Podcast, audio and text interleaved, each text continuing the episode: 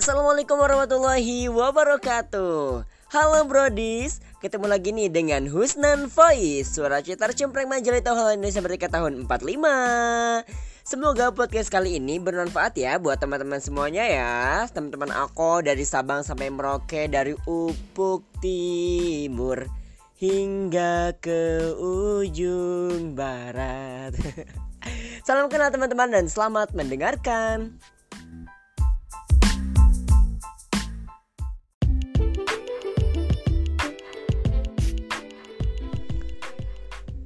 Pada podcastku kali ini aku mau nyeritain requestan terbanyak dari teman-temanku yaitu tentang drama skripsi.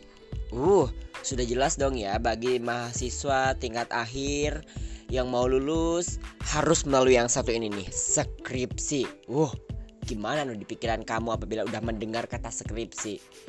Apakah penjajahan atau pusing? Gak bisa tidur 24 jam di depan laptop terus atau gimana?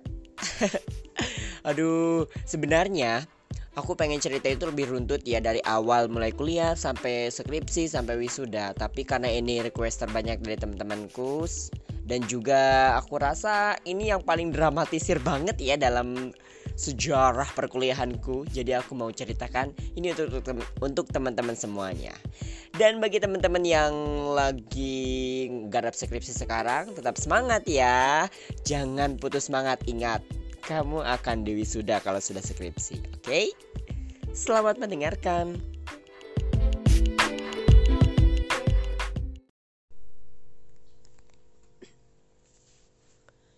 Ya, skripsi. Skripsi adalah tugas akhir yang harus dilakukan oleh setiap mahasiswa ataupun mahasiswi di tiap universitas. Uh, ini ceritanya tugas akhir ya. Jadi ini adalah tugas akhir seorang mahasiswa yang harus diselesaikan, harus dituntaskan. Biasanya dalam sebuah skripsi itu kamu akan memiliki dosen pembimbing nih. Dosen pembimbing skripsi ada sendiri kayak gitu. Dan tentunya skripsi yang kamu buat itu harus murni pure milik kamu sendiri. Kamu tidak copy paste ataupun kamu tidak mengubah dari hasil skripsi orang lain.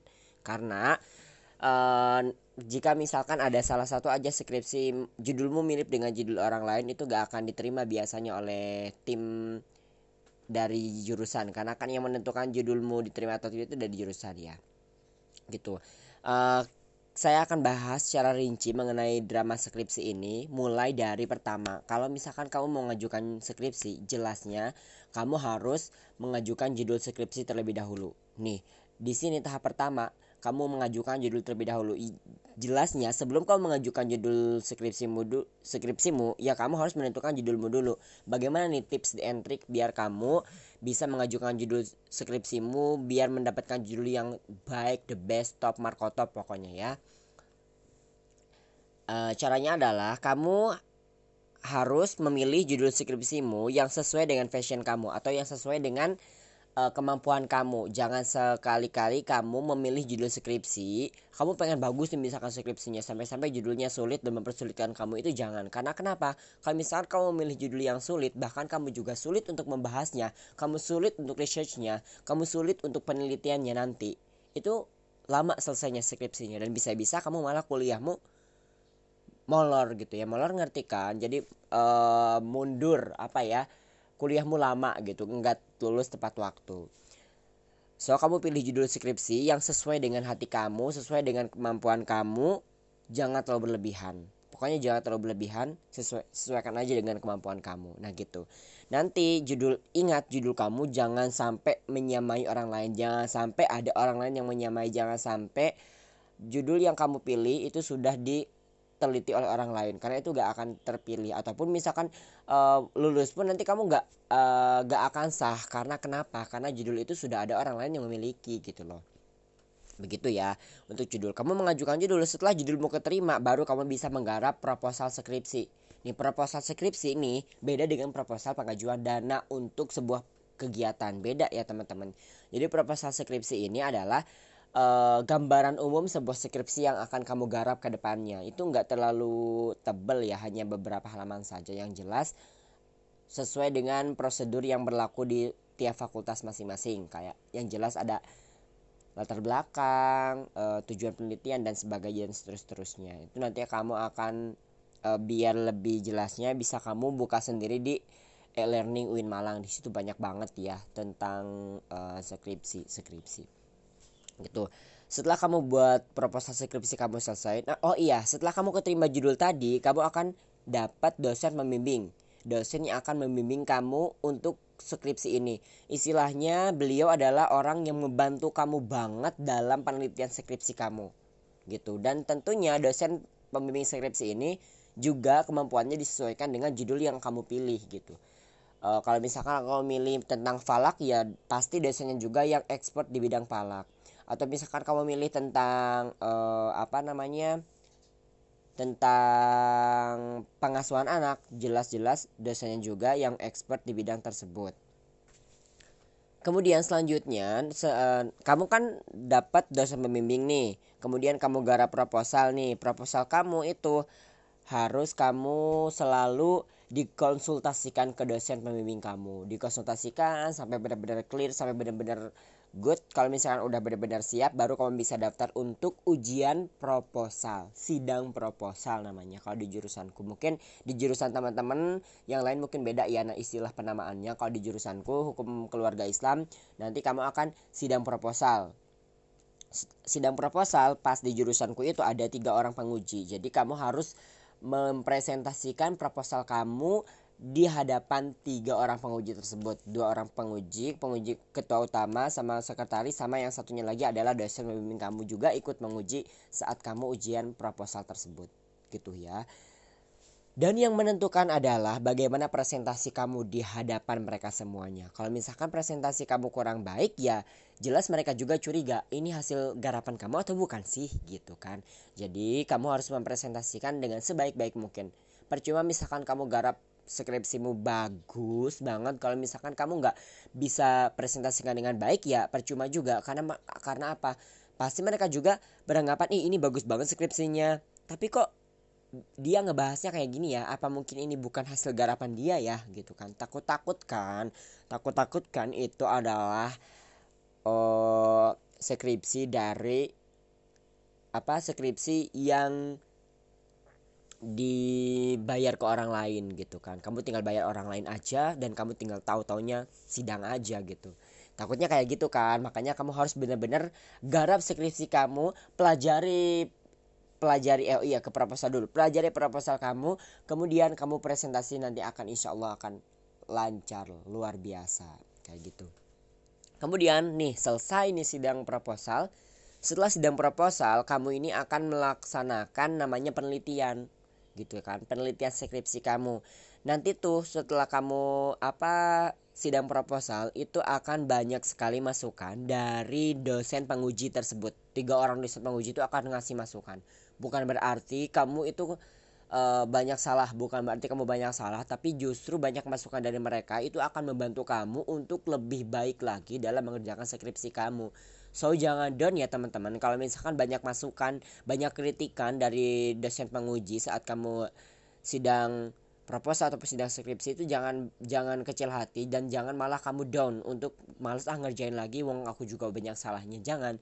Justru kamu harus banyak nanya ke mereka salah saya salahnya di mana dan saya harus kayak gimana biasanya dosen itu ngasih tahu salahnya di mana dan kamu harus melakukan seperti apa biar lebih baik lagi kayak gitu Nah, setelah kamu mengerjakan uh, penelitian, habis penelitian, baru kamu nanti uh, dan tentunya selama kamu penelitian kamu harus selalu konsultasi dengan dosen pembimbing kamu ya. Kamu harus sering banget konsultasi sama dosen pembimbing kamu biar skripsimu uh, apa selalu terpantau oleh oleh beliau. Enaknya kalau misalkan kamu selalu terpantau oleh beliau oleh dosen dosen pembimbing nanti skripsimu ataupun pas kamu sidang itu nggak akan terlalu banyak kesalahan. Karena kenapa?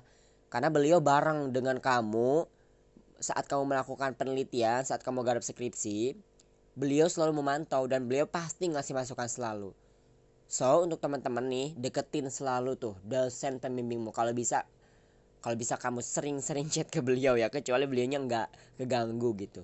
Jadi kamu harus sering-sering bertanya ke beliau, harus sering-sering konsultasikan skripsi kamu ke beliau. biar ya enak lah kalau misalkan kamu sering-sering konsultasi ke beliau ya hasilnya juga akan memuaskan gitu teman-teman.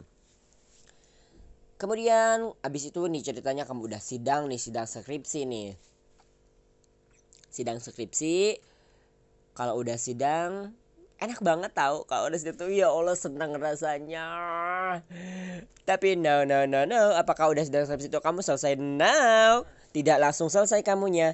Nanti kalau misalkan kamu udah selesai sidang skripsi selanjutnya baru kamu akan kamu harus melakukan uh, biasanya ada koreksi sih. Biasanya ada revisi namanya ada revisi skripsi kamu.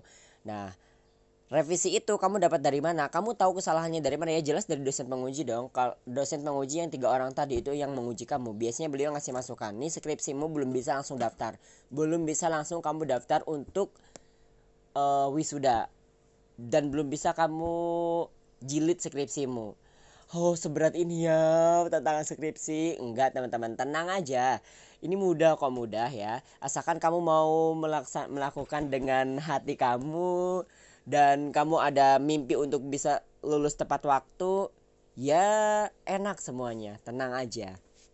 Gitu. Nanti setelah ada revisi-revisi setelah revisi skripsi kamu selesai baru tuh kamu daftar sidang. Tapi eh daftar sidang. Sorry sorry. Daftar wisuda. Tapi sebelum daftar itu kamu harus menyelesaikan beberapa tahap terlebih dahulu. Kalau di jurusanku kamu harus um, menyelesaikan namanya KBT. Nanti kamu akan dapat KBT. Setelah kamu sidang itu kamu akan dapat KBT kartu bebas tanggungan. Tanggungan ini bukan tanggungan utang kamu ya, bukan tanggungan cicilan kamu ya. Tapi utangnya mahasiswa kalau misalkan mau lulus itu ada KBT kartu bebas tanggungan. Kalau di jurusanku itu ada kamu harus mendapatkan 8 tanda tangan. Dari fakultas, dari jurusan, dari perpustakaan uh, fakultas dari perpustakaan pusat BAK keuangan dan banyak sekali pokoknya dan kamu harus selesaikan semuanya. Dan juga tentunya kamu harus menyelesaikan satu salah satunya adalah abstrak. Nah ini kamu harus buat abstrak terlebih dahulu. Jadi skripsimu yang setebel itu kalau skripsiku kemarin tebalnya 151 halaman kalau nggak salah. Wow banget kan ya namanya juga penelitian sosial kan jadi banyak banget lah jelasnya. Apalagi saat wawancara itu banyak banget Nah, skripsimu yang setebal itu kamu harus jadikan maksimal 10 halaman. Maksimal loh, maksimal 10 halaman. Jadi kamu kayak ngeresum kayak gitu, kamu kayak ngeresum skripsimu yang setebal itu dijadikan 10 halaman dijadikan abstrak. Abstrak itu ada bahasa Indo, Arab dan Inggris. Nanti kamu kalau misalkan kamu butuh untuk aduh gimana nih nge-translate lagi, bingung lagi. Enggak, gak usah bingung karena sekarang banyak banget jasa penerjemah ya. Salah satunya temanku adalah Sunlinguist. Dia menyediakan jasa terjemah bahasa Arab, bahasa Inggris, bahasa Mandarin, bahasa Cina, bahasa apa pun ya. Jadi kamu bisa banget langsung hubungi dia. Sunlinguist bisa nge-DM di Instagramnya temanku juga. Ini temanku banget dan terpercaya banget hasil uh, terjemahannya bagus banget ya dan tentunya cepat. Harganya juga terjangkau murah jadi enak banget. Itu setelah abstrak kamu selesai kamu nah di abstrak juga kamu bakalan dapat dosen pembimbing abstrak. Jadi beda ya ada dosen pembimbing skripsi sama ada dosen pen, pembimbing abstrak kamu. Jurnal lah istilahnya ya. Ada pembimbing jurnal kamu sama ada dosen pembimbing skripsi kamu. Nah di jurnal kamu ini juga pastinya banyak banget dong dramanya. Pokoknya nikmati aja semuanya rulesnya nikmati aja kalau misalkan mengerjakan skripsi pengen cepat selesai ya kayak gitu. Itu ya setelah selesai semuanya baru deh kamu bisa daftar untuk wisuda. Iya yeah, akhirnya wisuda wisuda wisuda wisuda. Seneng kan? Hmm. Oke selanjutnya aku bakalan bagi tips and trick biar kamu cepat bisa cepat menyelesaikan skripsiku sesuai dengan uh, yang sudah aku lakukan ya.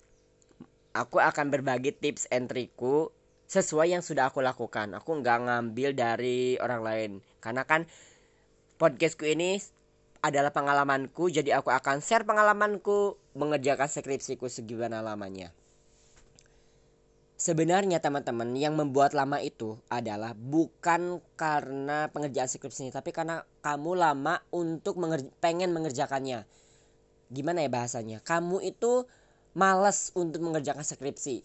Itu yang membuat lama jadi teman-teman harus punya planning pengerjaan skripsi. Misal kayak aku dulu aku minggu ini harus mengerjakan bab ini. Minggu ini aku harus mengerjakan bab ini minggu ini aku harus mengerjakan bab ini. Dan jika kamu tidak mengerjakan itu pokoknya itu harus diselesaikan. Jika saya tidak mengerjakan itu maka saya akan menghukum diri saya sendiri kayak gitu. Bahkan saya itu dari pagi sampai so oh sorry. Dari pagi sampai sore di perpus aja terus. Saat garap skripsi itu kayak gitu jadi kamu harus pertama harus punya planning penyelesaian skripsi kamu.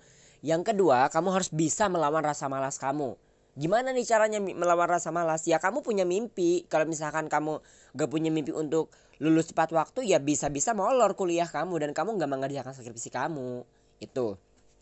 Kemudian uh, tips yang ketiga dari aku saat kamu mengerjakan skripsi saat kamu mengerjakan skripsi ini jelasnya harus di save ya dan jangan ditunda-tunda lama. Misalkan hari ini kamu mengerjakan skripsi, besok kamu tidak, besoknya enggak lagi, besoknya mengerjakan. Enggak, jangan. Tapi kamu harus uh, mengerjakan terus-menerus. Karena kenapa? Nanti kamu akan ingat uh, part of partnya. Jadi misalkan kamu habis uh, kemarin selesai mengerjakan bab satu nih. Kamu akan ingat lagi, akan mudah untuk mengingat tahap selanjutnya harus kamu kerjakan ke langkahnya ke mana kayak gitu. Gitu. Kemudian tips yang keempat dari aku, kamu selalu berkonsultasi dengan dosen pembimbing kamu. Banyak-banyaklah berkonsultasi dengan dosen pembimbing kamu. Tidak hanya dosen pembimbing bagusnya, kamu berkonsultasi dengan dosen yang lainnya. Dan tentunya ini paling utama adalah kamu harus bersama dengan teman-teman yang juga dia punya semangat untuk menggarap skripsi. Misalkan, lah aku gak punya teman-teman yang kayak gitu, ya udah setidaknya kamu ber berteman dengan mereka-mereka yang tidak mengajak kamu untuk bermalas-malasan gitu. Misalkan teman-teman kamu ngajak ngajak ngopi, gak apa-apa ngopi asalkan sambil garap skripsi kayak gitu. Jadi kamu uh, kalau misalkan kamu bersama dengan teman-teman kamu, setidaknya kamu akan terbantu oleh mereka. Bantuin ngetik lah, bantuin ngasih ide lah, bantuin ngediktein lah kayak gitu-gitu kan bisa. Kalau misalkan kamu bareng teman-teman kamu yang luar biasa. Dan aku ucapkan terima kasih ya ke teman-temanku yang sudah berjasa banget. Teman-temanku yang sudah ngebantu banget. Skripsiku ini tidak selesai dengan diriku sendiri tapi juga atas bantuan teman-temanku juga tentunya. Kemudian yang selanjutnya tips selanjutnya jangan lupa selalu berdoa dan selalu berdoa ya. Banyak berdoa dan tentunya selalu minta doa kamu dari orang tua kamu itu oke teman-teman segitu dulu ya mengenai skripsi selanjutnya drama di skripsiku nanti aku akan ceritakan di episode berikutnya terima kasih teman-teman sudah mendengarkan di podcast kali ini Sampai jumpa di podcast Husnan Voice selanjutnya. Terima kasih semoga podcast kali bermanfaat. Assalamualaikum warahmatullahi wabarakatuh.